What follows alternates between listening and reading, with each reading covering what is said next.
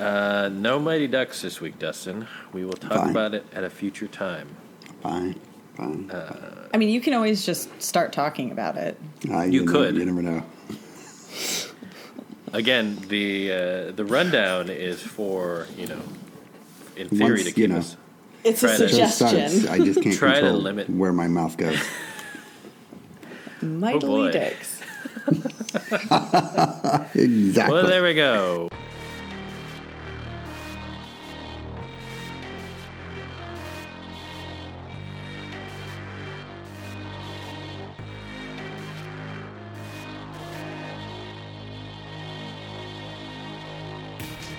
Welcome to Pajiba, the Pajiba Television Podcast. I'm Pajiba Comedy Editor Dan Hamamura. Uh, with me, as always, are Pajiba TV Editor Tori Preston. Hello, Dan. Hello, Tori. And uh, he's a real fun guy, Dustin Rowles. You're welcome. And by that I mean he is a mushroom, not Fun guy, humorous or entertaining. Oh, right. No, no. Yeah. No. I immediately had to take a drink of my uh, Hirsch American whiskey. Which, uh, Hirsch American whiskey. yeah, this is the one that I read about a couple weeks ago, and then uh, JS, uh, shout out to JS, gave us like the the history of, of Oh, that's right. That's right. Yes. um, and uh, yeah, I just I just need to get something simple out of the uh, magical whiskey cabinet. Uh, so that gets us right into what's everyone drinking. No, no pleasantries apparently. No. I'm I'm just burning us through. Um, Yeah, we got to move, But, uh, move, move. exactly. There's have- so much TV to talk about. Oh, man. Uh, I, I'm drinking, I just finished my bottle of The Rocks Teremana tequila, uh, which I will never purchase again until Randall Park shows back up on that show. Oh, he did last oh, week. God damn it. He no, did. now I got to So, get another bottle. um, well, thanks, guys. You need no. You can you can hold out for Randall Park's. Uh, feels like a rosé. That sounds. Is that wrong? Eh, it could be a rosé. I I would say he needs his own. He should have a competing tequila and also a spin-off sitcom. uh, anyway, so yeah, I, I I have made it into a cocktail that I am drinking, and let's hope it lasts for the entire podcast because I, as I mentioned, I just finished the bottle. All right. I mean, nothing nothing worse than if you accidentally sober up by the end. Uh, Dustin, what? Dustin, what about you? Uh, it is Passover, and uh, on Passover, I don't. You know, you're not you're not allowed to have bread or you know pork. And you can't combine uh, chicken and cheese. It's been very difficult. the uh, The rules on alcohol are confusing. You're supposed to drink kosher wine, and they didn't have any kosher wine. I went because it's Passover, so it's all gone. But uh, so I'm drinking a, a, a margarita because it's made of tequila, and tequila is not um, made from bar root barley or any. It's made Right. from. It's not made from anything that's wrong, Okay. but it also has not been blessed. Seth is laughing. I don't know why. I mean, have Seth bless it. Yeah, he's. Oh, Seth is blessing it now. Yes. There you Thank go. you. Yeah, there we go. It's official. And now my margarita is uh, kosher. There you go. See, I'm having a paloma. You're having a margarita. It's a it's a tequila week. I'm sure this is going to end well. Well, yeah, the problem with margaritas is that I love them. And you also haven't been able to eat bread, so you have nothing to really soak it Oh. up. Yeah, Yeah. All these nuts aren't going to do much. Phrasing, Dustin.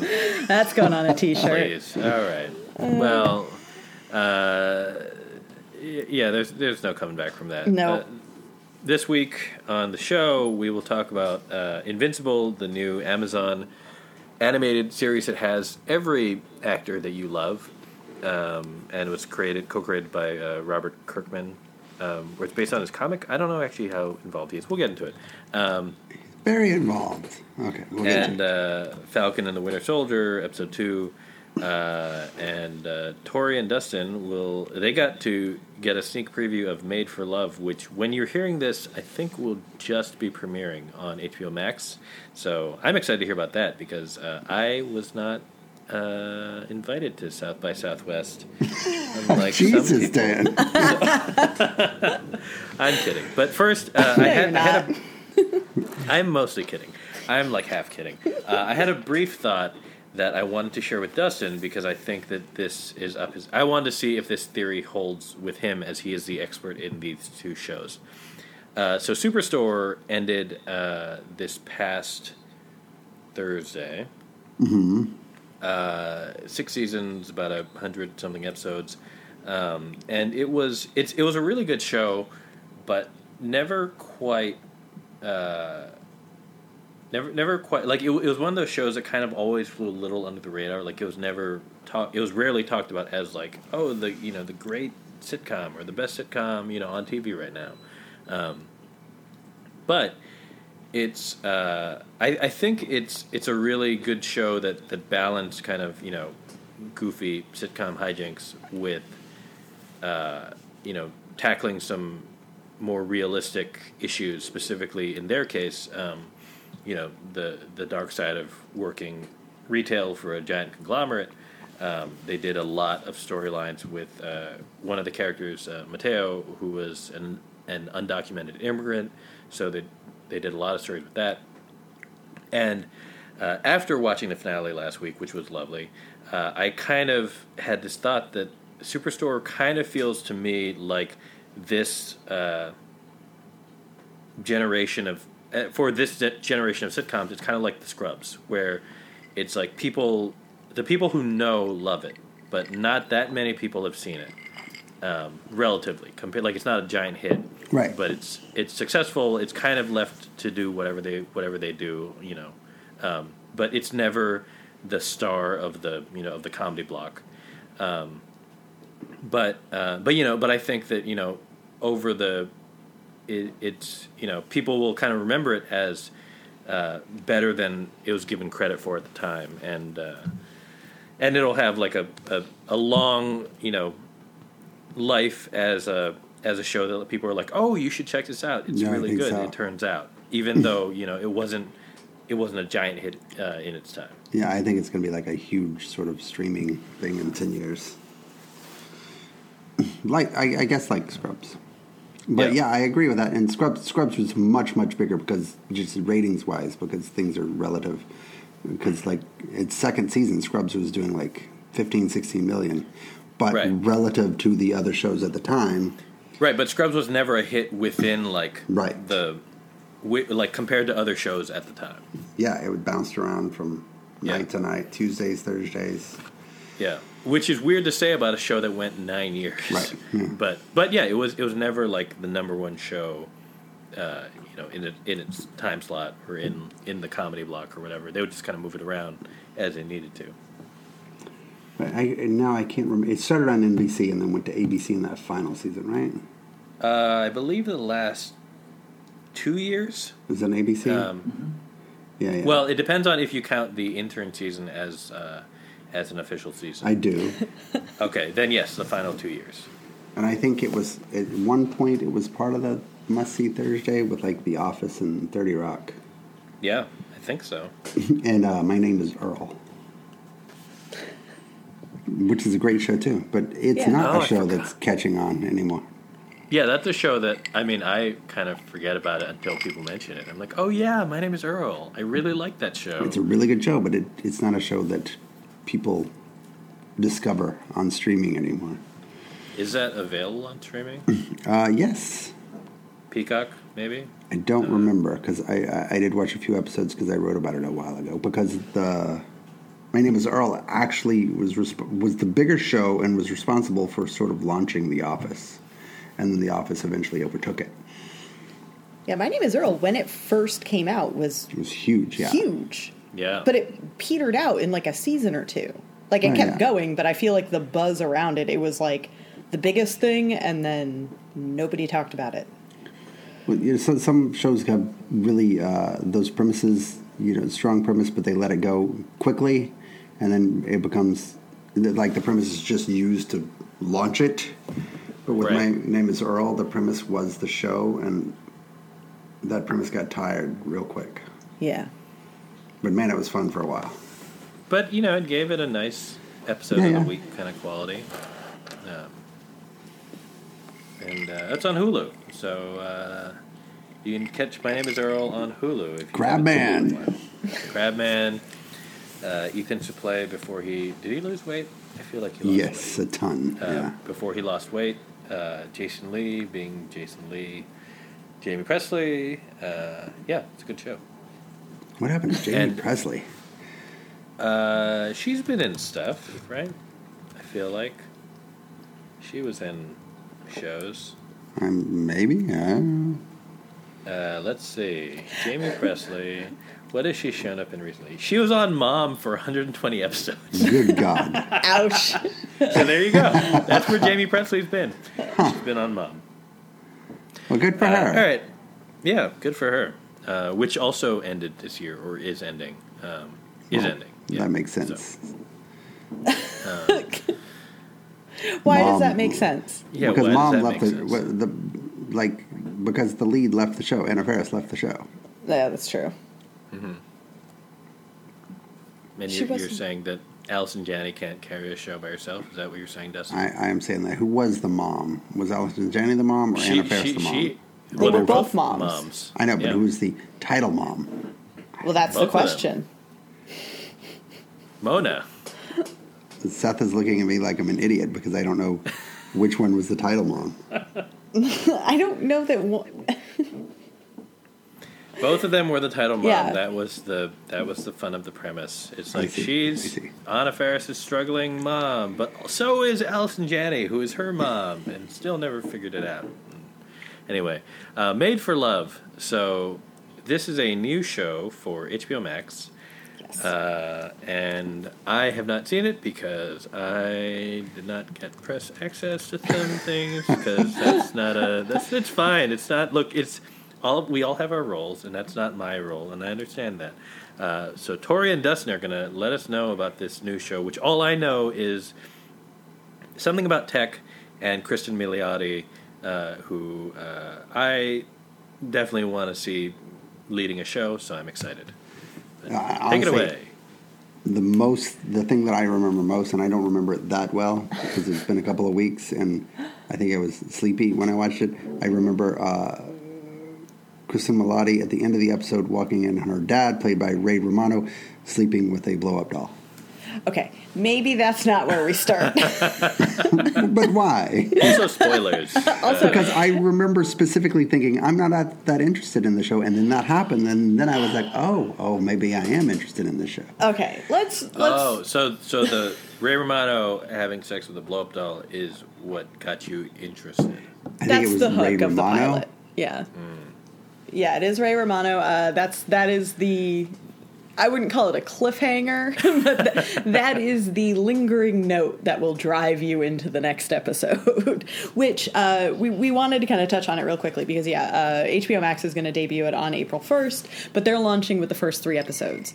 Um, people who attended South by Southwest only got to see the first episode. So there are some reviews out there, and we kind of wanted to document our thoughts so that uh, when we watch three episodes, maybe maybe our opinions of the show will have changed. Um, yeah, Dustin, now you're saying you don't remember it. When we first watched it, you said you did not like it. Oh, I no, no. I specifically remember not liking it very much, right. So, except for that. except for that moment. So, do you remember why? I remember that it was that I didn't like it for the same reason that I did not like Devs. But It was just, but also that it was a very Tori show. okay, well now I'm just insulted. That sounds I like don't a know why you personal attack. that- I That's find that it. is. I take that personally. You Uh, literally wait, just said so- it was a Tori show. Yeah. I will say it was written by the guy that wrote Maniac, and it's that sh- it's that kind of show too. Oh God, yeah, I did kind of like that. Um, so, all right, it's based on a, a graphic novel, or yeah, I believe so. Um, and so the premise is, uh, and like you're saying, it, it does have some connections to devs. It's not quite as, I would say, it's not as cerebral in terms of kind of these grandiose questions of our our I don't even remember what Devs was about anymore. Anyway, but uh, it's not calling into question think the nature. does. Yeah, it's not. It's not doubting the the. It was question- using quantum computing to predict the future. guys. Right. It's not. Uh, yeah. It is not about the structure of reality. Um, Right. The show is very. Basically, Kristen Milioti plays a woman named uh, Hazel. Uh, I believe, yeah, Hazel Green. Um, she is married to uh, a guy who named Byron Gogol, uh, who's played by Billy Magnussen. And imagine that Gogol is instead it, it's he's basically he would be the head of Google. He's like the the singular CEO, tech genius, the Steve Jobs, but of a more of of Google. Um, and then And his name is Gogol. is Gogol. Yes. All right. Yeah, yeah. No, they're not subtle. Uh, and his next, and so they've been married for a while. Uh, they live in this compound that's both like a Gogol hub, but also their house, maybe, and it's completely secluded in the middle of the desert. Uh, and she, it seems like she hasn't had any access off campus for quite a while. Um, and he's he's getting ready to launch his next big uh, product which is what they're calling Made for Love, and it's going to be a uh, a computer chip that partners, romantic partners, would would place in each other's brains to essentially sync their minds, so you truly can become one. Which I mean. Like that is the least subtle dystopian whatever you could possibly imagine. like I mean, just right. Like you don't need a show to show why that's a bad idea. Like that sounds Right. awful. Right. like like that's just terrible. Uh, so the twist of the show is that like uh, he he announces that they're gonna debut it and and that uh, he and Hazel will be the the first users of this new technology, and she is not happy about this. Uh, it also seems like there are some bugs in the technology; it doesn't really work, uh, and she decides to escape. So she flees this compound uh, and goes on the run, only to find out that the he had already secretly implanted the chip in her. Uh, and one of the, the issues with the chip is that uh, why it doesn't really work is that at the moment it's only a one way street. It's essentially a spy cam. So she is not synced to him, he is synced to her, and he can see everything that she sees. okay. So he knows when she's lying. So she's now on the run, and he can literally just see through her eyes um, and know where she is at all times. So that's where the show kind of take. That's now like end of the first episode. She is on the run. She now finds out that the chip is already in her, and he can. He knows where she is, and she goes to her father, who is, as Dustin mentioned, Ray Romano, who is in bed with an inflatable doll. uh, it is. I don't. I think the show has potential, maybe because, as Dustin mentioned, it's more of a Tori show. I don't know what that means. uh, I will say, um, whether the show is good or bad, Kristen Milioti is wonderful in it. As she I will tends, agree with that, yes. as she tends to be, and it, and I think that's maybe why I'm excited because Right. I just like having her really have a vehicle that is all about her. Like there is no she is the main character, she is everything in it and things go awry and you just you just side with her. like nobody does kind of panicked, flighty, angry uh, all of it the way that she does. So yeah. I'm enjoying it so far. Uh, maybe that will. I mean, I hope it doesn't turn into a devs where you, where you get really excited and then in the end you're just like, what did I just watch? Um, but it, it definitely seems like it will not be quite as up its own butt as devs. Um, I- Yeah. Its premise is just so. But Right. Maniac was pretty up its own butt, wasn't it? Yeah, it was. Yeah, yeah, yeah, that's it. All right. I, I mean, visually, I liked it. Maniac was Maniac was fine. Um, I enjoyed it enough. I, I think this one has a potential if they lean more into the comedy and rather like because I just again I think that the tech the t- the tech question of the premise is not that interesting. It's obviously terrible. And I, I don't know how how far you can go if you're just trying to explore why having a mind meld with your lover is a bad idea because it is Right. um, mystery is a good thing. like what what's wrong with trust? Right. Um, you know, so I I feel like if they lean more into her character and and maybe the the comedy and the action elements as opposed to some sort of grand, you know, exploration of technological dystopia. I don't know. It- yeah, I'm Right. I'm waiting to see which way it it falls.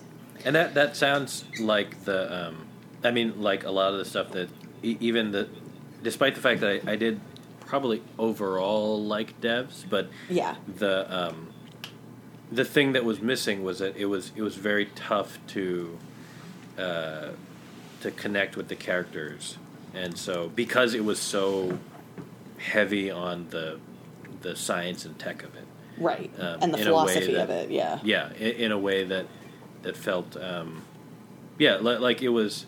It's not that it wasn't interesting. It's just for a TV show, ideally you want to root for somebody. Yeah, it was a little bit antiseptic. Like it was, Yeah. it was, yeah, same thing. I, I found it interesting, you know, uh, intellectually. I was not ever, Right. I wouldn't say I was ever necessarily emotionally invested.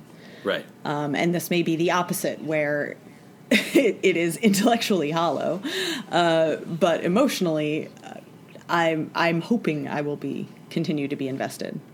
Right. And if nothing else, I hope Kristen Milioti has a ball because she deserves it. I agree with that. I'm glad we could agree on something, Dustin. Yeah.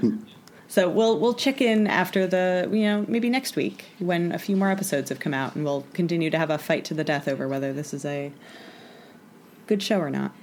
Yeah, because by would then we will that, we will have uh, three episodes available, right? Right. And we will be able to make up our minds with a surety, and nothing that comes after that will possibly shake our opinions. Right. Um, uh, the uh,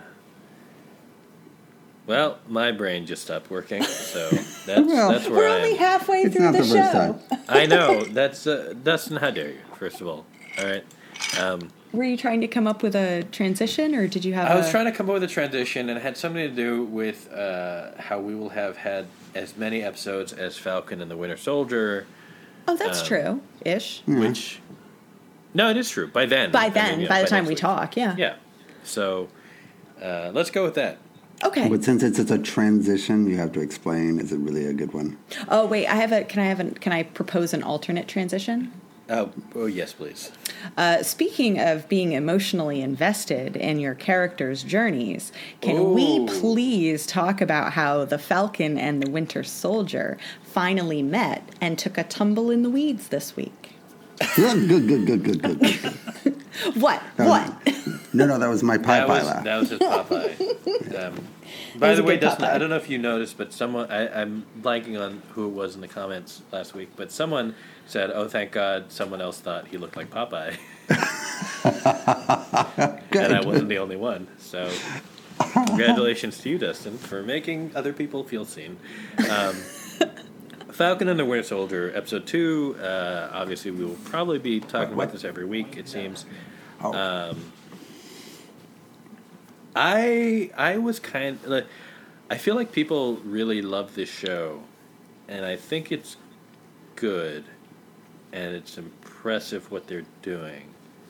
But It's no but, Mandalorian. but I like sex. But- it's No. nice. I enjoy it. but but I I was a little um what's the way to put it? Like it, it felt like there were certain things that just kind of happened just because they had to happen. Um, yeah.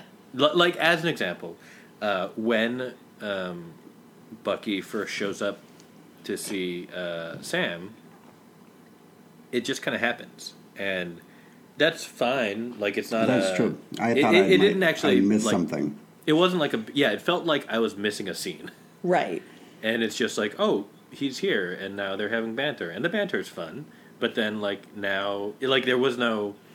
Um, after spending a whole episode uh, you know, keeping them very clearly apart and just Right. setting up, you know, where they are in their lives. That it's just like, nope, they they have to meet now, so they're going to meet now, and we're not going to worry about, you know, the w- what led to that moment. Well, yeah, he he shows up to talk to yell at Sam Right. because of like because he clearly gave away the shield because now Right. there's the new Captain America. But it, like that, like all he had to do was answer one of Sam's phone calls. Like, yeah, I would I would Right. agree. Like, it just felt like a.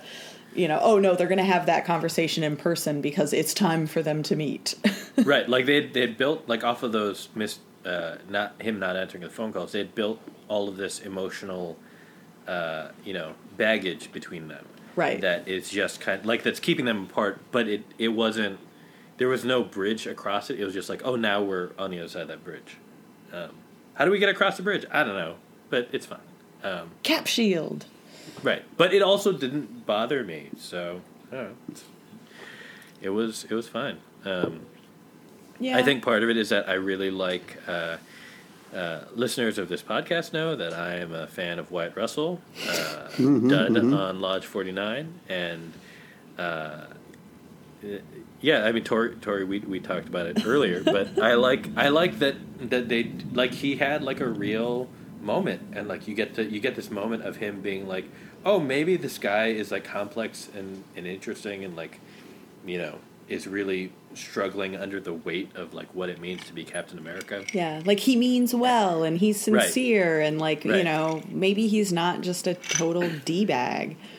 Right, and then he's a total d bag. Right. Yeah. It's like they give you this this glimmer of like, oh, like no, Right. maybe maybe he will surprise you and then just immediately like never mind. like he Right. sucks. But but they did the flip of that with the Flag Smashers, where they Oh, are yeah. you know set up as our bad guys, but then like we get a couple moments with them where it's like, oh well, you know maybe they have some good ideas, uh, you know misguided, e- even if they're misguided and you know hurting people, but right. um, you know they, they do have they do have an intent that is noble on some level. yeah. And They're so very compelling. yeah. And, and and Wyatt Russell is probably my favorite thing about the series. Not that I like the character, but I enjoy not liking him. he's very punchable. Yes, incredibly so. Yeah. And and I keep waiting to find out how bad he is, or if he's just going to be a douchebag. I f- I Right. feel like there's got to be something else going on. I feel like he will continue to be a douchebag. I think that the problem it's not that I don't think it's going to be like a Hydra reveal style like oh my god, he was not who you thought. I think it's more that he is exactly who you think and that will lead him to make like a truly terrible decision. Right, like he, what did he's you- the he's a systemic douchebag. Right. like like it's it's the perfect like of course he's the next captain because he has to be because he's perfect and has look and like you know meaning he's white Yes. um, and He's uh, Kurt Russell's but- son, therefore, obviously. Right. Obviously. right but and Goldie Hawn let's not so- okay, don't, fair. don't forget uh, but the uh, but yeah but but that that of course he's going to be put in this situation. And of course you know like the the well-meaning even even though he was i think that like the the fun of it is that in that first scene it shows that he is genuinely well-meaning.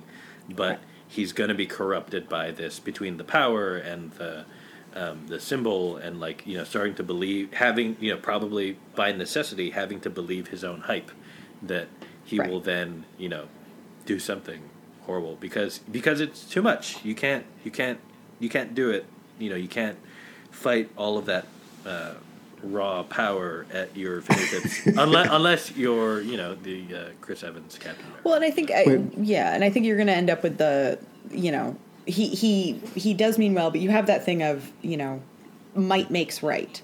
So is he going to be like the thing about Captain America was what made him what made him Cap was that he always wanted to do the good thing. It had nothing to do with his title.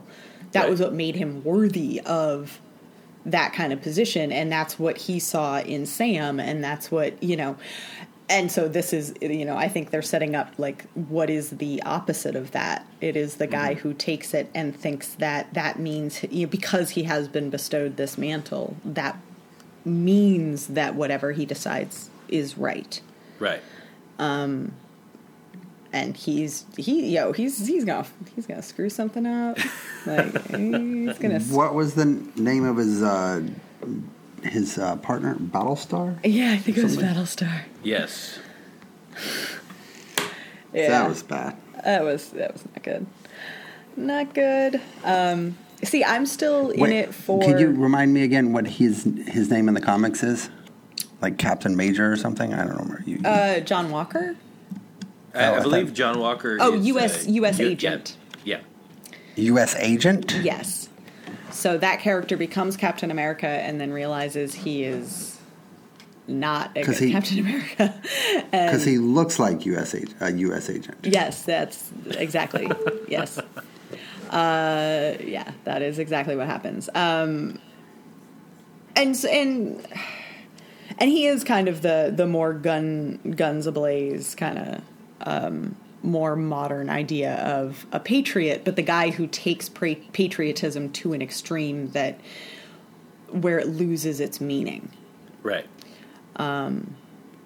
And so, and I think that's something that they've done kind of well with, uh, like this, the Steve Rogers in the movies is that, you know, he is a symbol for America in the beginning, but when he wakes back up and it's been 70 years and, and the country is a very different place than when he left it and, and, and right and wrong isn't as clear.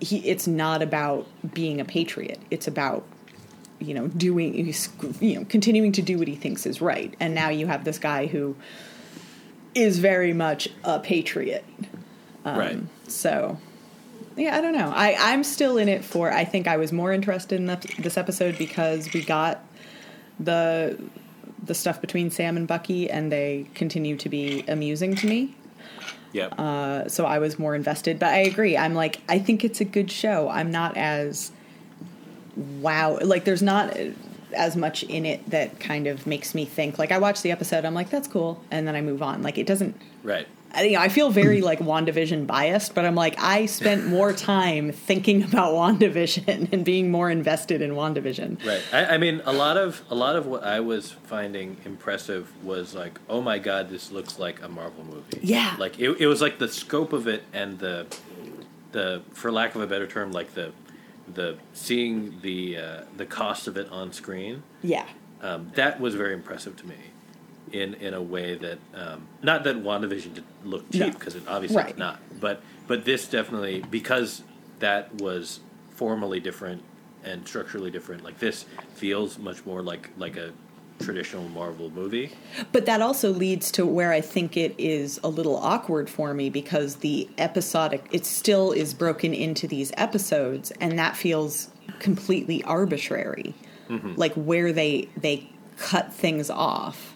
Right. I don't know. Like, and it's not a problem. It's just Yeah. um, I will say I was re- I've been rewatching the Marvel movies and I rewatched Civil War, and which is the one where you first get the like Sam and Bucky um, interactions. And Right. there's literally just two moments. It's the like in the car, like, will you move your seat up? No. And then when they're fighting with uh, Spider Man, and he's like, and they, they both like kind of get their butts kicked and they're laying there and it's just Sam like I hate you to Bucky and but literally like these these tiny those two tiny moments of dialogue right. are all it took for like the idea of the two of them being an interesting pair to take hold and now we have a whole show based around them bickering Right.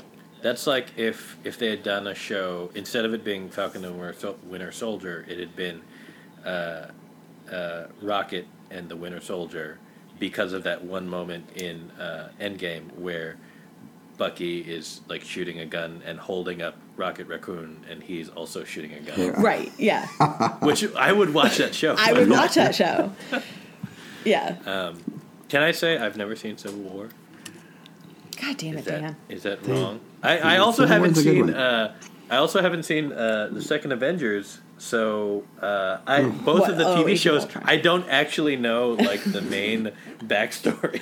you should probably watch both of them they're on Disney Plus I'm sure they are And like good. other. Very good. yeah That's what I hear, but you know, who has time for movies? Civil War is fantastic. Just yeah. Mm. And You So I'm I not, hear. I'm not the guy that watches these things, but, but but, but, I'm enjoying this despite the fact that I don't know the backstory. I would. I. I think it's inter- I think Civil War is interesting because it's it's it's got so many characters in it, but it also it is an excellent introduction to Black Panther and Spider Man. Hmm. Like that is the movie where the two Yes. those two iterations are introduced for the first time in the middle Right. of this like movie that has nothing to do with them, and they end Right. up being really like I mean, especially Black Panther, but they're very solid character int- introductions in the midst of all this other stuff. Right. But I mean, I've seen Black Panther and I've seen the Spider-Man movies. I so- know, but like it's just it. Isn't it interesting to see how? Whatever, it's fine. Dan, Dan, you do you. You do you. I have a. It's it's it's very. There's no rhyme or reason to it. Did I not mention Sam and Bucky bickering twice? Well, I've seen them bickering and uh, landing on, on top of one another, uh, rolling in a field. So what else? And uh, arguing in front of a couples counselor, uh, kind of at random, which was also weird. But I, I mean, I didn't care because I was like, "Oh, good, this is the scene where they." Uh, it feels like couples counseling, but It is very much, and I, I do understand the kind of complaints around like this is just Marvel queer baiting. Like, right, like they're asking you to like romanticize these two characters who are clearly never going to actually hook up. And so if they're never going to actually hook up, what is the point? right. I um I still really appreciate that uh, it's tackling race, but I'm also annoyed by how unsubtle it is. But then you also remember how unsubtle racism in America is, so it's sort of like, eh. Yeah. The only thing about the the the lack of subtlety that I was um, curious about, I guess is the way to put it, because it wasn't like negative. It was just the um, so there's a scene. Uh, there are a couple scenes that that are very explicit about race in America, which you know work within the confines of, of the uh, of the episode and within the Mar- Marvel universe. Um, but the uh, the one where where the cops kind of like show up, Yeah. and like they're out on the street. Um, it wasn't actually the the way that the cops treated Sam that was weird to me because that was like I mean, it was not subtle, but also like right, Dustin, like you said, it's it's not America's not subtle. Yeah. Um, the part that was weird to me was the transition from them realizing who Sam is to then saying like, "Oh, you're Bucky. There's a warrant out for your arrest."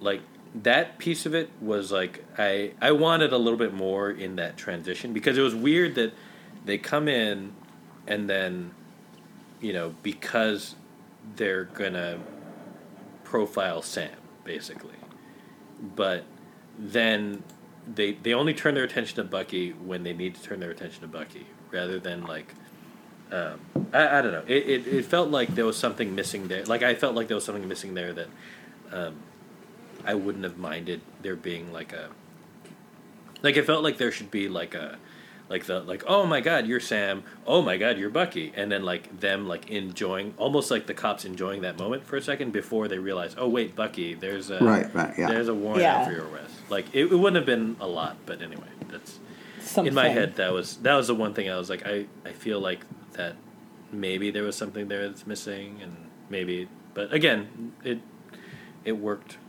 fundamentally so Yeah, I'm so I mean the other so that scene comes after they and this is kind of the probably the other big moment in this um, after they go to talk to a previous a, a, a previously unknown um, super soldier right. named Isaiah, Isaiah Bradley, and so they go to his his house, and he's an older black man who is, uh, and and they kind of want to that Bucky had had run into back when he was the Winter Soldier, and. Uh, and kind of was hoping he would have information about um, because he became obviously became a super soldier after uh, Bucky and after Steve, um, Right. and so maybe he might remember something that could lead them to how uh, the Flag Smashers ended up with the drugs to become super soldiers. You know what whatever program or you know could have been operating to have that happen, uh, and he like is unwilling to talk to them, um, and and rightly so. Like he's uh, but he he's in this house with I think his it's his grandson, right? Uh, I believe that's right. son or grandson. Um, so this is I, I just want to mention this. I think that uh, they're very. I mean, they don't mention it obviously, like, but they they're kind of setting the stage for another um, team up that's called like from the comics. There's the Young Avengers, uh, and we've already met two of them. So the twins in Wandavision um, become members of the team. They're called Wiccan and Speedster Right. and there's I think he's called like Young Patriot or whatever, but it's Eli Bradley, the grandson of Isaiah, who you see that character is in the house. Um, and we know that in the upcoming Hawkeye show, um, they've already cast uh, Hailee Steinfeld uh, as Kate Bishop, who's the female Hawkeye. Um, she's a young Avenger, and Cassie Lang, Scott Lang's daughter, is another member of the team. And so if you consider the time jump from the blip and everything like that, it's possible that by the time we see her, she is a teenager. So I'm not saying that Marvel's doing that, but they've they've in a very short order introduced all of the parts to do a Young Avengers. So that would mean that they would have at this point they've introduced. I mean, when the uh, the Hawkeye show premieres, they will have Right. introduced four of them. Is that right? well, five. Oh, five. Sorry. She would be the fifth. Uh, it's a little awkward because So um, Hawkeye is going. You think going to be like a, a young Avengers sort of No, thing? no, no, no. Hawkeye is based on a very specific comic that actually uh, picks up Kate Bishop after, um, in the comics, like after the Young Avengers series. But Oh, okay. that, uh, in terms of the MCU, um, that is the first time we're we're meeting that character. So I'm Right. saying they might be reverse engineering it, where they're they're seeding these characters across different properties and then have it be, form its own team up down the line. I see. Um, Yeah. No, I mean the the Hawkeye show is based on like this one very specific run in the comics that is about Clint Barton as like a landlord in Bushwick and and Kate Bishop is also hanging around and it's like the two of them arguing about who's a better Hawkeye. And she she is. She's the better Hawkeye. and he dies tragically. He doesn't, unfortunately. But again, like I said, she is better. So he just retires because No, he, he recognizes just- defeat. There No. are two Hawkeyes, That's no good. Nobody wants to. or he can he can go back to being his. Uh, what was the one that they they hinted at uh, in uh, Endgame? Oh, Ronin. Ronan. Oh, Yeah. Jesus. He can go back to Anything but that. appro- appropriating Japanese stuff. um, Killing uh, Hiroyuki wait, Sanada. what is the name of this? Just you just reminded me of this because I've seen like you know random stills on Twitter. What's the name of the dog that everyone was very excited uh, about? Pizza Dog? Is that really the name of the dog? I think they eventually name him Lucky, but for a very long time he's just called Pizza Dog because it's Okay. you just see him in the background of panels like eating pizza off the street. Mm-hmm. Um, and then yeah, eventually they like adopt him and like f- call him Lucky. But yeah, And that's the dog that everyone's freaking out about. yes, because he's incredible. Like he is one of the best parts of that comic series. Um, also, the the other best part of that comic series is that because it takes place in Brooklyn, and so you have all these like locals who who realize that you know Clint is Hawkeye, but they they say it with their very pronounced like Brooklyn accent, so it always comes out as Hawk Guy. And he's like, no, no, no, no, no, it's it's Hawkeye. And they're like, yeah, that's what I'm saying, Hawk Guy. Hey, it's Hawk Guy over here. And he's like, that's not my name. Um, so anyway, it's cute. But yeah, so that that show like Kate is established in Young Avengers in the comics, but I think like in the MCU there is every they could potentially be reverse engineering it. Right. So it's maybe like that'll be her introduction, and then they do the Young Avengers, quote unquote, like later after. Right, they could. And Uh. that and so I just wanted to call that out because that scene in the house with Isaiah, like the fact that they included Eli, Right. like he he you find out that he's also either inherited the blood or I think eventually you find out that he did something he shouldn't have to also become super soldier, but like yeah, he becomes like the young Avengers version of Captain America. Got it. And and then that so if that were the case, which I mean, it seems reasonable because why wouldn't they? Um, then the uh, that means that the, the, twins from WandaVision, who Mm-hmm. it turned out were not real in this dimension, may like they would have to show up at some point, possibly as soon as um, uh, Doctor Strange two. Right. So we know that their voice was coming from, uh, I think, another Somewhere. dimension from somewhere. Right. So they should have been. They should no longer exist. They do somewhere exist. Yeah, I think the idea is that recovering them will maybe be a part of the next Doctor Strange movie. Mm-hmm. And then who knows? Maybe they'll be older. You know, suddenly appropriately a teenager. Right. And the Wonder Twins. The No, no, God form damn it. of water. No, it doesn't. No, but nice try. Really Um, useless characters. I only know the Wonder Twins from Scrubs, so I don't Oh. actually. I've never seen the Wonder. They Twins. only take the form of like one of them can only take the form of water or ice or something like that, and the other one takes the form of like a bucket. I don't know to carry around that water. Oh man! But they also, I think, I think I knew about them, but if only from like Robot Chicken. Oh, Like I feel Oh, like they're yeah. running, they're running Well, you gag in Robot Chicken. they were in the Super Friends when we were kids. Come on. I no, I uh, never saw Super we, Friends. We're both much younger than you, so Legion of Doom. I don't wanna- No. No, no. I mean, like, like you're definitely Gen X, and I'm like cusp or like Xennial, and Tori is either Xennial or or Millennial. I, I. I am basically, yeah. I think I'm. I would consider myself cuss, but I am technically like year one of millennial. I'm. It's not something I'm proud of. What I'm saying is that we're all we're three. We we we, we bridge a wide divide of you know experiences, and that's something You that call me uh, old. Is what you're what you're doing. And, uh, no, I'm not uh, experienced. is what I would say. Um, you know, uh, respect your elders. Uh, Wait, are you saying respect Dustin? uh, I mean, It seems I don't, unlikely. I'm not happy about it. In theory. You could imply that. Um, speaking of shows about respecting your elders, I don't know where you're going now. I don't think that's it, going to it- work. it's a it's a thing. It's a theme in the show Invincible. I Oh, honestly, I okay. thought you were just going to say, speaking of shows with superheroes. Well, so I the would fact that you dug deeper, I am, I am impressed. That was a good. I Segue. would have said, speaking of the fact that this is apparently a superhero podcast now, um, Invincible, it premiered on Amazon last Friday. It is uh, a, an animated show based on the comic book. Uh, I I'm, I apologize to the other creators because I'm only going to say co-created by Robert Kirkman because I don't remember remember the other.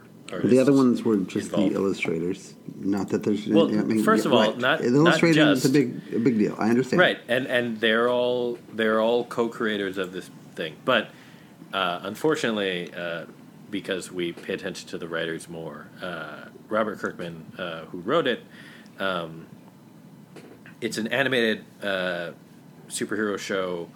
Uh, it, the the gist of it is imagine if uh, Superman's you know the, the the lead character is uh, played by Steven Yeun who is 17 and like his dad is basically Superman. And then he wakes up and finally gets his powers. And he's like oh my god now I'm a superhero. Now I want you know him trying to follow that uh, amongst uh, all sorts of chaos happening in this world and um, it's uh, so this is where I feel like I could get in trouble with Tori and Dustin because I mostly liked it. I mostly liked it, and I know Tori loved it. And I believe I believe the the quote is Tori said, "I never wanted it to end." Yeah, I like it's a I, it's a gory Oh, superhero cartoon with a really Right. great voice cast. Like, no, I just Yes. wanted to keep watching it. I don't mean like I just I just I got to through the end of the three episodes that they launched with, and I was like, why? It was one of as much as I do appreciate a weekly rollout. I was really in the mood to just keep watching. it's a cartoon. It's a bloody That's cartoon. Um, wait, first, can we just go through the voice cast to explain Yes. why? Okay, so as you mentioned, uh, Steven Yeun is is Mm-hmm. Plays um, Invincible is the character's his superhero name, but his name is Right. Mark Grayson. Right. Uh, J.K. Simmons and Sandra O oh play his parents, Mm-hmm. um, which means J.K. Simmons is Superman. right. And then you get uh, Zazie Beetz, Walton Goggins, Gillian Jacobs, Jason Mantzoukas, uh, Zachary Quinto, Andrew Rannells, uh, Seth Rogen pops up, Mark Hamill, Clancy Brown, Michael Dorn, Mae Whitman, um, Nicole Byer, Jeffrey Donovan, uh, Mahershala Ali, Jon Hamm, Ezra Miller. A, a lot of these characters haven't even shown up in the show yet. Right. Oh, Jon Hamm was so good. by the Yeah, he was wonderful. Um, Chad L. Coleman, uh, Jonathan Groff, uh, Lennie James as Darkwing. Um, he was wonderful. Um, Djimon Hounsou, uh, Sonequa Martin Green, uh, Justin Roiland, which he just shows up in everything. Um, so anyway, it's and that's just scratching the surface. Like the the voice cast is insane, Right. and so every character that pops up on screen, you're like, why do they sound so familiar? Yeah, yeah. The cast is amazing. Um, uh, Jason Mantzoukas, you identify immediately. oh God, yeah, you can't miss him, and he is playing the. It's it's He's, I- he's I- always playing Jason Mantzoukas. he is. Well, he's playing. No, he's playing Rex Splode. he is playing Rex Splode. Yes. Uh, yeah, no, I feel like it, you have to really be intentional when you're casting Mantzoukas because, like, you you have to deploy him. You have to know that you're okay with your character being a Mantzoukas character. Right, right. Like, he's gonna be like screechy and, and angry and. And, and really ought to be and horny. uh, he's wonderful. So, um, and so are we doing spoilers or, or no? Are we just assuming at this point people have I think we should. We. I mean, we'll say spoiler warning, and I'll put it in the, you know, Yeah. notes and whatnot. But eh, whenever we talk about a show, it's going to be spoiled. So Yeah, I don't think we've ever done a spoiler free talk. yeah, it's impo- It's also very difficult with this show. So Yeah. Um, so the first the episode is so good. The spoilers. So okay, so the first episode is a little bit boring. It seems very uh, derivative. It's it's super like this kid is upset because he can't have powers, and his dad is clearly basically Superman, and there's clearly a team that's basically the Justice League, and it's just very normal superhero stuff, and it's all very boring. And then you know, he gets his powers, and yay, it's another story about a kid who has to learn his powers, and blah, blah, blah, blah, blah. And then the final scene Yes. Is Omni Man, who is J.K. Simmons, uh, Invincible's father, walking into the secret hideout of the Guardians of the Globe, who are basically, Basically, the the. Avengers. Justice League. Basically, the Justice League, and uh, I mean, they're literally. It's like War Woman, who's obviously, you know, yeah. I mean, it's Wonder Wonder Woman. Woman, and yeah, all the characters are. Isn't Well, there like man, is like li- man yeah, Martian Night- or yeah, something? Nightwing is literally like, okay, so It's- you're Batman. it's just with a Batman. different name. Yeah, I mean, all of them are the most like v- spot on, like obvious sketches of these other Right. right. Uh, and he walks in and kills all of them Brutally. And brutally. in, yeah, it's it's gruesome. Like, uh, Like, Like, I didn't uh, know that a that a that a cartoon could be that gruesome, but Jesus, you just haven't seen Yeah. enough anime. I know. yeah, I you don't watch enough anime, but this was like hard R anime. Yeah. type. Like heads blood and- exploding and Yeah. just, I mean, it was. lo- I oh, I loved it. It was, and it was just like the whole the floor was blood, and it was yeah. Mm. Um, so that's how the that's how the first episode ends. So everything that you've you've you know about this guy who seems like you're kind of very proper, and and he's given this whole backstory about how he is an alien, but once he gets his powers, he's sent out to protect a world or whatever. So you don't. So now you know that like he's lying, and there's something that he's hiding Right. um, but he's still training his son and, and pretending to be this like model father. Um, and so the show goes on where it's Invincible still like looks up to his dad and is learning how to be a hero and all this stuff and and and nobody knows that uh, and and I think this is the part I like. They have a Hellboy character right. who is- who's who's Clancy Brown. Right, he's right. like he's like a combination of Hellboy and and John Constantine, but he's like the investigator who's trying to figure out like you know what happened to the Guardians of the Globe, Right. um, and he's so now he's spying on uh, Invincible's family because he knows something fishy is going on. Um, and then there's like a young group of superheroes that Invincible becomes friends with, which is where Rex Splode comes into it Right. And they and so they're they're they're kind of like the Teen Titans, but they're also to me they read much more as like uh, very specific X Men characters, um, like their powers. So I don't know, I, but yeah, they're all. I mean, it's like all the other superheroes are very much informed by, you know, major kind of comic Right. uh, themes. It's just that there's this huge mystery in the background, and you're waiting for characters to figure it out. But in the meantime, it's like you know, uh, Mark's got a date, and he's like trying to hide his identity, and like you know, right. fighting some dude at Mount Rushmore, and it's it's fine. So I was into it, obviously. Dan, So I was most I again I I liked the show. I was uh, I enjoyed it throughout. The cast was great. Um, there were two things that I think I was um, not that I didn't enjoy them, but that I was like, oh, this is this is. Uh, I'm curious to see how I'm curious to see how this you know, shakes out over the season. Uh, the first is that the jumping between like the larger story of you know what the hell's going on with Omni Man and you know why did he kill the Guardians of the Globe and all of that stuff. Um, between that and like the real like the much lighter kind of like oh you know look at how weird it is to be a teen with powers. Um, that didn't like they felt like two different shows in a way that I, I don't think it meshed yet within the the first three episodes. right? Um, and again, I was enjoying both as like separately, Yeah, but as a as a single as a single piece of like of like you know this this whole show that is covering, um, um, you know, superhero and kind of you know sat- satirizing superhero, you know, comic books and, and TV shows and movies. Um, it it felt like. I, I, I guess I it, it yeah they just felt like two different shows and I don't know yet quite how they'll turn into one show. I think I kind Um, of liked the juxtaposition between like Peter Parker and the boys. Yeah.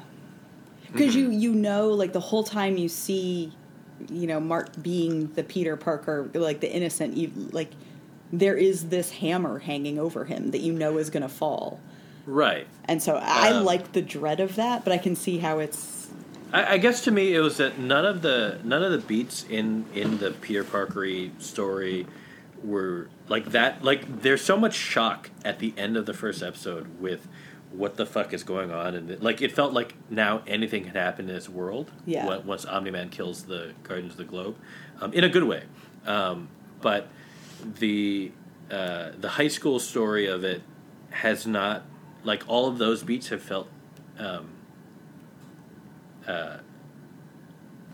predictable is the wrong word, but maybe like expected. Like Yeah. like when he has a fight, like you said, like you know he has a fight, uh, he has to go fight on the uh, uh, Mount Rushmore and uh, and hide it from his date, and it's like that.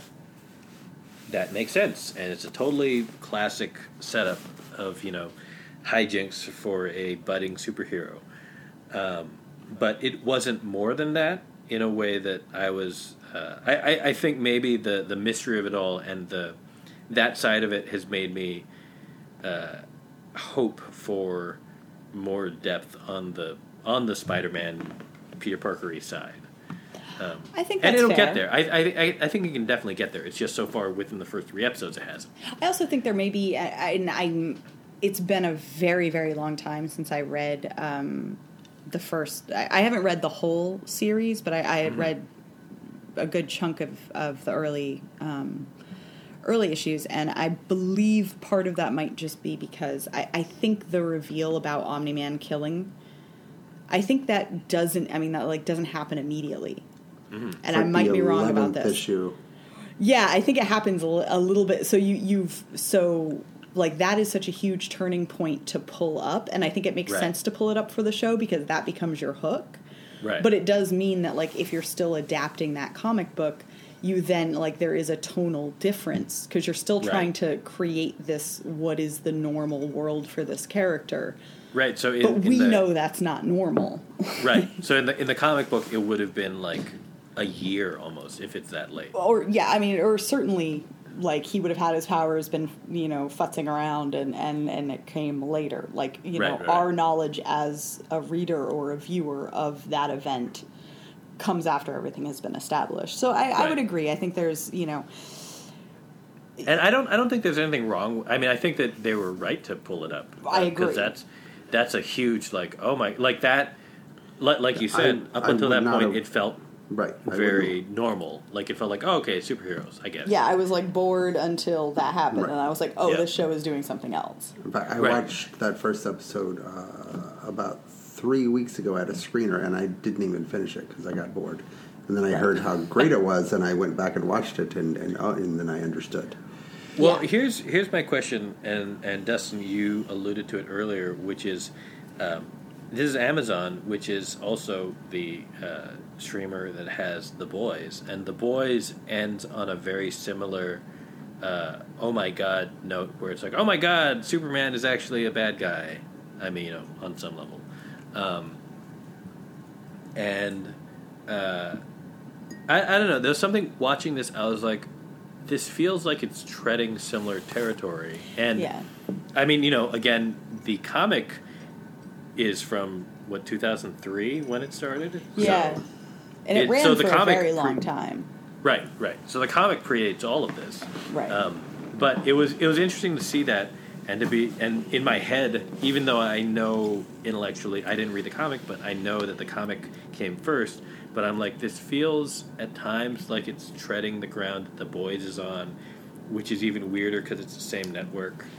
Um, and I mean, you know, that being said, I'm still enjoying it. So, or or is it Amazon watching. kind of staking its claim as like if you want to see anti- oh yeah if you want to see superheroes gone wrong like this is where Right. you come because this is like Right. we have the blood we have the gore and we have the sort of you know dark side of all of these not to be Right. confused with wasn't dark side dark seed dark side DC I don't know I didn't want I have still have not seen Zack Uh, I haven't seen it either.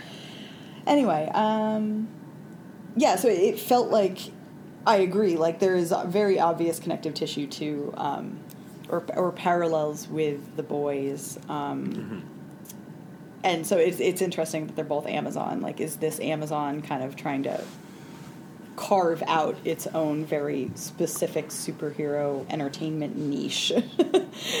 and if so, what other series are they going to adapt? Because I can Right. look at my I can look at my bookshelf and be like, okay, well these are the ones I can't see anyone else doing. Right. I mean, it kind of makes me think like, oh man, what if they had gotten the rights to uh, Preacher instead of AMC? Um, Well, but so but that's the thing. This is uh this is produced by Rogen Right. and Goldberg. Right, so right, it's it's right. still the preacher team. right. Um, But Rogen And and, they do The Goldberg also did the boys. Yeah. They do the boys, yeah. So Oh, yeah. and, totally. and they're doing their a live action Invincible movie at some point. Oh, that's going to be great. oh, Yeah. really? Yeah. Oh, And I don't even know how they're doing that, but yeah, that's also in the works.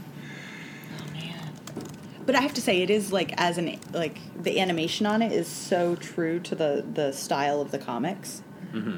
Um, yeah, I really like it. Uh, whatever, I've already said that. Oh. That's fine. Yeah.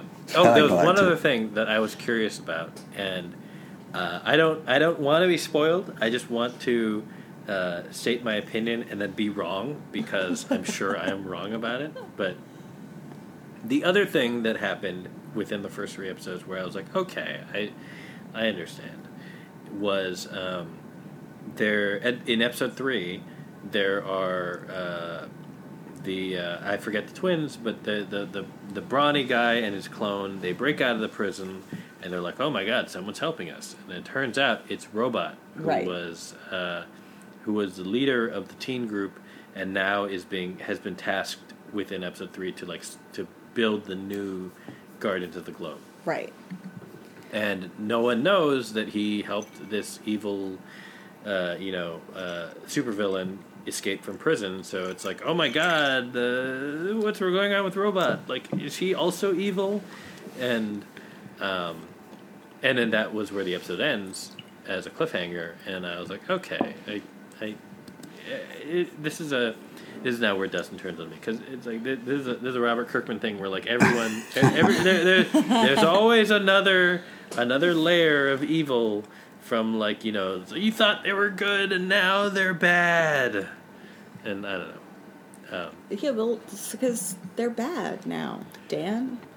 right. Come on. Come on. But like, but it's like it it it all feels a little bit to me like the and again, it's very well done, and I'm enjoying it, and I like it overall. I want to state that clearly for the record before I say this.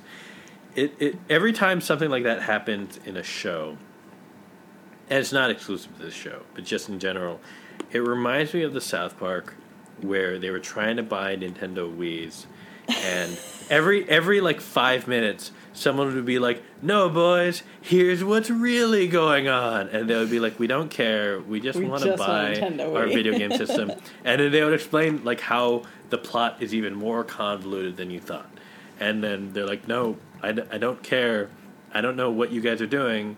Go away, leave us alone." And um, anyway part of it is just that that joke is burned into my brain. So uh, it's not it's not anybody's fault. That's uh, that's a personal failing that I am trying to work through. so what you're saying is, anytime you watch a show and there is a reveal, you sit there and go, "No, now this is what's really going on." And I annoyed. literally hear the uh, the the a character from South Park saying, "Here's what's really going Yeah. on," and and then Stan slapping his face, saying, "No, we don't care. Stop telling us." just want a Nintendo Wii. Yeah. Well, okay, so now we know. So every time there is a plot twist, I will know that you're annoyed. it's not that I'm annoyed. It's, it's just like like the difference is like I, I don't know. Like there's a there's a fine line between being um, there's a fine line between a plot twist being shocking and shocking but ine- inevitable. And I think I think what I would like what what I hope for are the ones that are I don't know if I'm phrasing this correctly. I may have them backwards. Um, I don't like shock for for shock sake. Sure. Like the the robot setup, there were no breadcrumbs. Yes, there was. It, was there? the scene where he's he's talking to Monster Girl and talking about how like what it how he also knows what it's like to be seen and have no one really recognize what's going on inside. But And- that didn't that that suggests to me that he was human. That didn't suggest to me that he was right, but a in the bad guy. Kirkman mold, humans are the bad guys. Hmm. So ergo, Although that was robot- I don't know a if I- I novel concept at the time, people. That I mean, it's been ten years of that on The Walking Dead, so it's old. But at the Right. time, that was a very novel thing. There weren't Right, but this is 2020. with This is 2021, Dustin. Sure. We have moved on. I'm sorry, zombie movies have been around for a very long time, and Yes, but humans are movies, the ba- always the bad guy. Look at night, like literally, Night of the Living Dead. The whole message of that is the humans are worse. Uh, again, I I enjoy the show. I'm going to keep watching it. I think it is very good, and I I I see what you're saying, Tori. I I did not take away that that was a setup for the ending of the episode. I took away from that that somehow he is human. I agree. That's what I took away. But then when it was like but to me that's the like oh shit that's what he meant like he's Right. got something he's not just yeah whatever Right, and that's Um, fair. And and again, there's more to come, and I'm sure that we will learn more about it. So i want to can we can we just check in with dustin because like how how you doing bud like you're enjoying a, a an animated series like oh yeah, are this, you a, this is a big step for you. are you okay I, do you need you know, I think my uh, fondness for Robert Kirkman is overriding my sort of dislike. Are you him. are you ready for uh, Attack on Titan?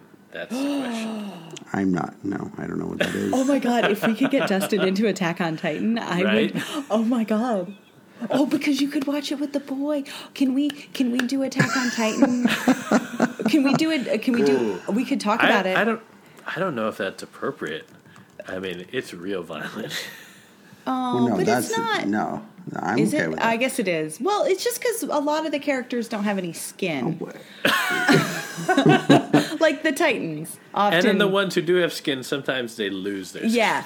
So I can see. Okay, so Dan, fair enough. But it doesn't. It's weird that it doesn't. I know it is violent, but it doesn't strike me that way because it's a. It's such an emotional series. Like it's all about like right. humanity's last stand and that stand Yeah. getting smaller and smaller and smaller. um, I don't know. Anyway, yeah, I would love to get Dustin into Attack on Titan.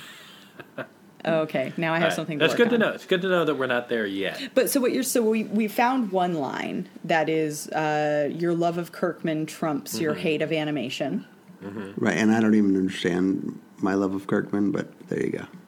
I don't understand your hatred of animation, so It's not. It's not a hatred. I just. It's hard for me to get into. I like Bob's Burgers. Well everybody likes Bob. Yeah, that's I, that's about it. And and I liked Archer for a little bit. yeah. Got tired And of that uh, pretty quick. okay, and you you sometimes would enjoy Rick and Morty, sometimes ish. Oh yeah, yeah, yeah. The, the first few seasons, then then it got really old. Yeah. But we like I can't but like but those are all adult ish shows. Yeah. Right. You know, I mean like I know Bob's Burgers is kind of like a family show. But like you like I know I can't get you to to step back to DuckTales cuz that's too kiddie. Yeah. Yeah. But can yeah, I think that's the question. Can we push you forward into anime, into more more graphic content, or is the line really like it has to be a Robert Kirkman property? I feel like Dustin's gonna have to watch like uh, like uh, Cowboy Bebop before the Netflix series comes out, whenever that is. oh yeah, yeah, yeah. Right? Yeah. Like, like just for just to understand what where everybody's coming from. God, and what was the other series from that creator? Well, there are there are two. There are Uh, two. there's there's Samurai. Ch- I mean, there are others, but the Yes. two that, that, that I remember, Samurai Champloo. Yep, that one. was- I love which, that Which one. Which was uh, a samurai chanbara type movie with uh, martial art, uh, with uh, hip hop. Right. uh, and then but my favorite from uh, from uh, from that director is uh, there's a show that he did called Kids on the Slope.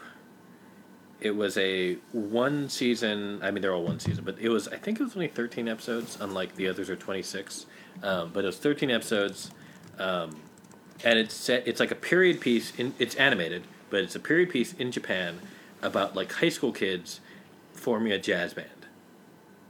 And that's it. Like there's that's it, no, yeah. There's no fighting, there's no- there's no fight. I mean, there's like teenage drama, but there's no like fighting. There's no like you know hyper real stuff or like action per se. But it's just a, it's it's fundamentally about like it's like a coming of age story Right. about these three high school kids and they're they're it's two guys and a girl so there's like a love triangle um, but kind of centered around this jazz band and uh, it's I don't know I love it because it's it's a it's a really to me it's like this beautiful story that he tells and uh, the ending is amazing I'm gonna And, check that uh, out. you should. check- I believe it's still on Hulu. Uh, Okay. It was on Hulu before, but it's it's Kids on the Slope. It's a very like chill hang for the most of it because a lot of it is like kid moves to small town, meets these friends, you know, joins the jazz band basically. Yeah. And and then the rest of it is like you know, teenage romantic drama and like first love stuff and um, friendships and all that. nonsense. But like that's so that's where now I'm, this is where I'm curious. Like you know, if it is a more straightforward drama that just happens to be animated, Right. would that appeal to Dustin, or does he like the more heightened elements? Like you know, does it need action or gore? Or Like you know, Right. I don't know. So if we did a sort of month long primer on animation, Dustin, God, you're just Oh. torture. Just fucking torture. if I promised not to include Ducktales, would you be? I, or So it would have to have- Okay, all right, whatever. All right. It I'll- would have to have like a week of Cowboy Bebop. Yeah. Um, Jesus. Clone High, you you I'll do love Clone High. That sounds great. So yeah. Clone Yeah. High can be a week. I would Uh, need. We have to throw in some Attack on Titan. Come Attack on. on Titan. all right. All right. Um, maybe we'll do Animation Month this summer. We'll see. Yeah, we could do. Yeah. All right. Producer Seth uh, has something he wants to contribute here.